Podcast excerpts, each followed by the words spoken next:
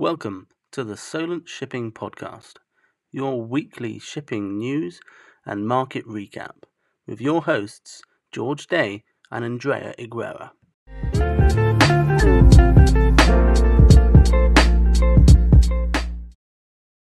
Welcome to the Solent Shipping Podcast. We are live.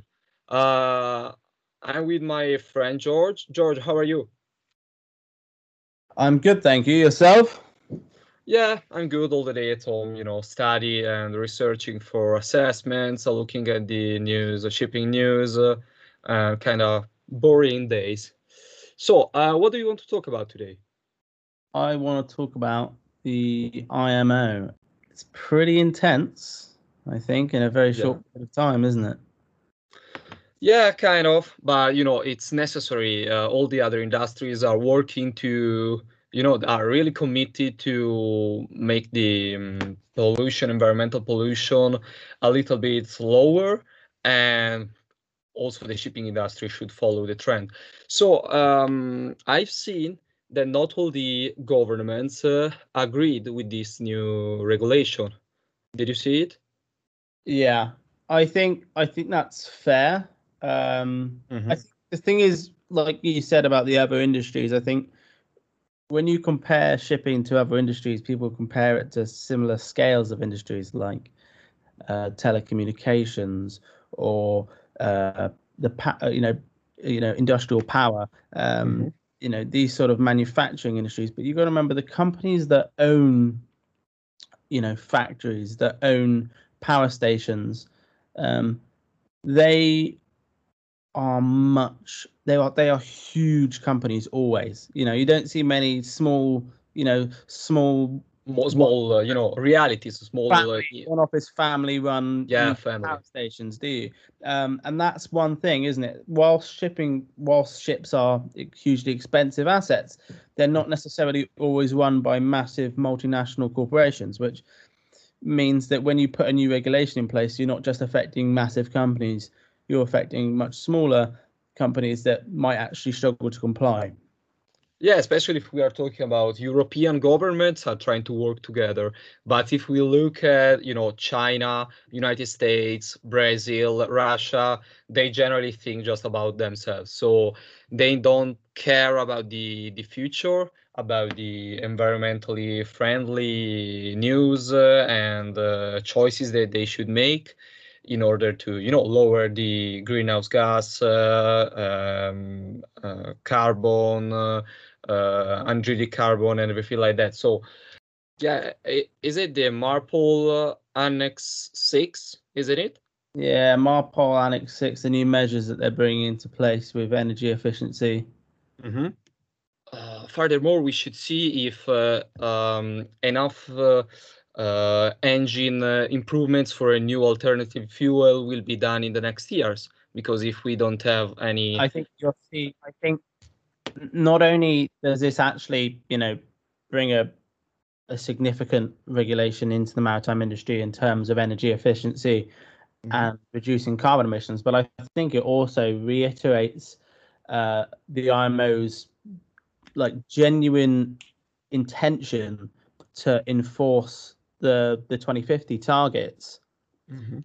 and I think it's gonna maybe open some eyes as to when people turn around and say, you know, 2050 is not going to be realistic to make, you know, make shipping carbon neutral. Um, this is the IMO turning around and saying essentially, well, I you you you better make it carbon neutral by 2050 because we're going to go ahead with our goals whether you're ready or not.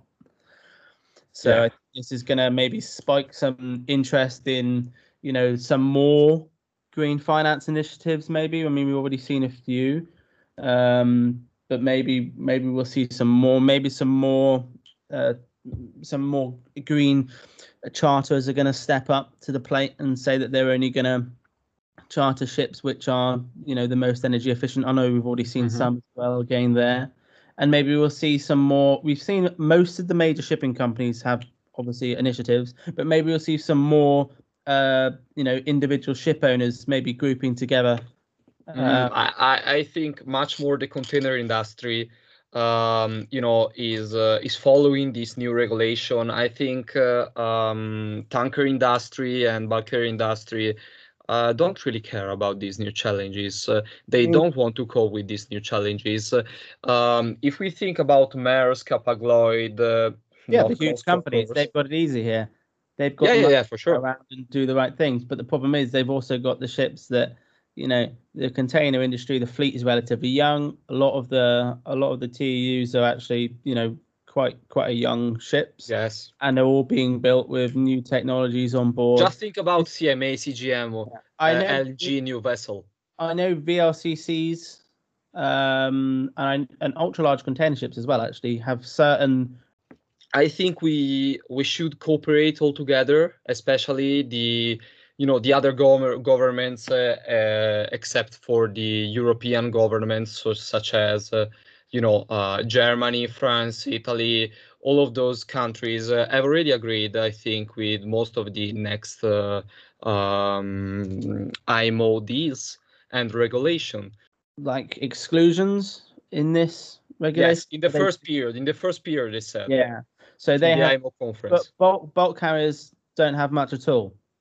Yes. So, and considering that bulk carriers, and you know, and a lot of tankers are, you know, are are owned by, you know, uh, smaller companies. They're not necessarily owned by all the biggest. Mm-hmm. They are the ones that are going to need to focus on complying. Plus, they're not necessarily the larger vessels always as well, which means they also need to focus on complying. So maybe you'll see some more work going on there as well with trying to help those because you know there, there needs to be initiatives to help ship owners comply, not just tell them to. You know, it's all great being Greta Thunberg standing up and shouting about the issues, but if unless you're going to actually suggest solutions, there's not really much point. Um, I think it's okay implying but if the China, uh, you know, isn't committed to, you know, to respect or rely on this new regulation, all the other efforts would be null and void.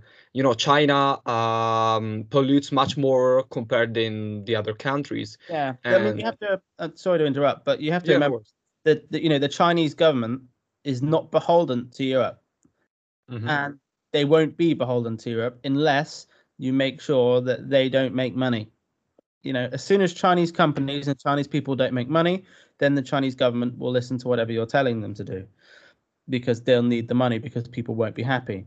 Um, the issue is just like any Western country, I suppose.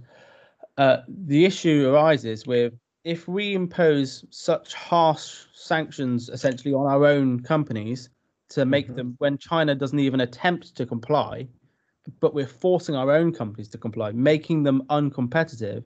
Now, that's not massive. That's not necessarily a massive issue when you've got massive companies who can quite easily afford to comply and be more operationally efficient. But what you don't want to do is kill the European small ship owners at the same time in order to try and get China to comply with something which ultimately they have no interest in complying the best thing you can do is enable and help European ship owners to be more competitive. And one of the big parts, I think, which we're starting to see with the charterers, is make sure charterers and cargo owners are also being responsible with who they are chartering, what they are chartering. Yeah, that's true. But I, I think most of the charter, you know, um, don't care about uh, uh, which kind of, uh, you know, ships they are chartering. Exactly. So if you put it into regulation, they'll have to care. Yeah, but if you uh, if you try to you know threaten China, China's government that they are actually the they, they are driving the market. Uh, uh, they'll try another deal with other countries in order to avoid these uh, threats, and yeah, you, you can't avoid them out of the market. You can you can exclude them. The the, the Europeans the, the issue is not that there's a you know there's a battle between us and China. The issue is that you know it's okay imposing you know um, regulations against businesses to make sure that they comply. But you can't just continue to impose regulations against ship owners and expect them to comply if you're not going to make sure that as a result of them complying you're going to make sure so for example european shipyards have very high standards in order to you know to be part of the you know to be operating legally within europe correct much higher than in india mm-hmm. or pakistan or wherever yeah, or Bangladesh, they're much higher, and and also China. Um, and as a result of that expectation that those shipyards have to operate at those you know those much higher standards european ship owners have to scrap their ships in european shipyards or yards that meet their standards which makes it a fair playing field in Uh, Eu- for example, uh, why do you think uh, a person that influenced uh, most of our governments uh, in other industries, in other sectors, such as uh, Greta Thunberg, you know, uh, didn't thrill the maritime industry? um it means she knows nothing about shipping Yeah, I, I know about that. Of course, she's just uh, 17 and she's pretty intelligent for her age, uh, and she's Um, really committed to change the, you know, the climate issues that we are experiencing. Yeah, I, I mean, But- there's a lot of smart people who have been working on this these problems for a lot longer than she has, and there's a lot of people who are trying to come up with solutions as well. The maritime industry is commerce. It is commerce. That you know, hundred percent. The maritime industry makes global commerce. Without it, we wouldn't have the same sort of global business environment that we have today. So, the only real solution to this is a justifiable business solution. And imposing regulations is great, and I understand that she wants tougher regulations. But if there's going to be high amounts of responsibilities for ship owners, there needs to be the responsibility of UK cargo owners, uh, or UK or European or US cargo owners and charterers to charter those vessels that comply. So, or or or, or ship cargo on those vessels that comply. So, if you've yeah, got a, I think two months a- ago, Trafigura is already starting and- and- and same- kind of process. same for the banks as well. Yeah, yeah, same for the bank, of course. I know I know there's initiatives in place where those those companies are saying they're going to do this, hmm but it's not it's not in legislation. It's not written down that they have to. Yeah, for sure. They they are not obliged by any government's policies. Yeah, and by saying that you know, but in Europe, if you're a European bank funding international trade, or if you are a European uh, shipper or, or or cargo owner or cargo interest at all, then you have to, or even European cargo insurers, you know, you have to have your cargoes moved on vessels which comply with European standards. This is enough for today and for this week. So let's see you. Let's see you in the next week. Bye, guys.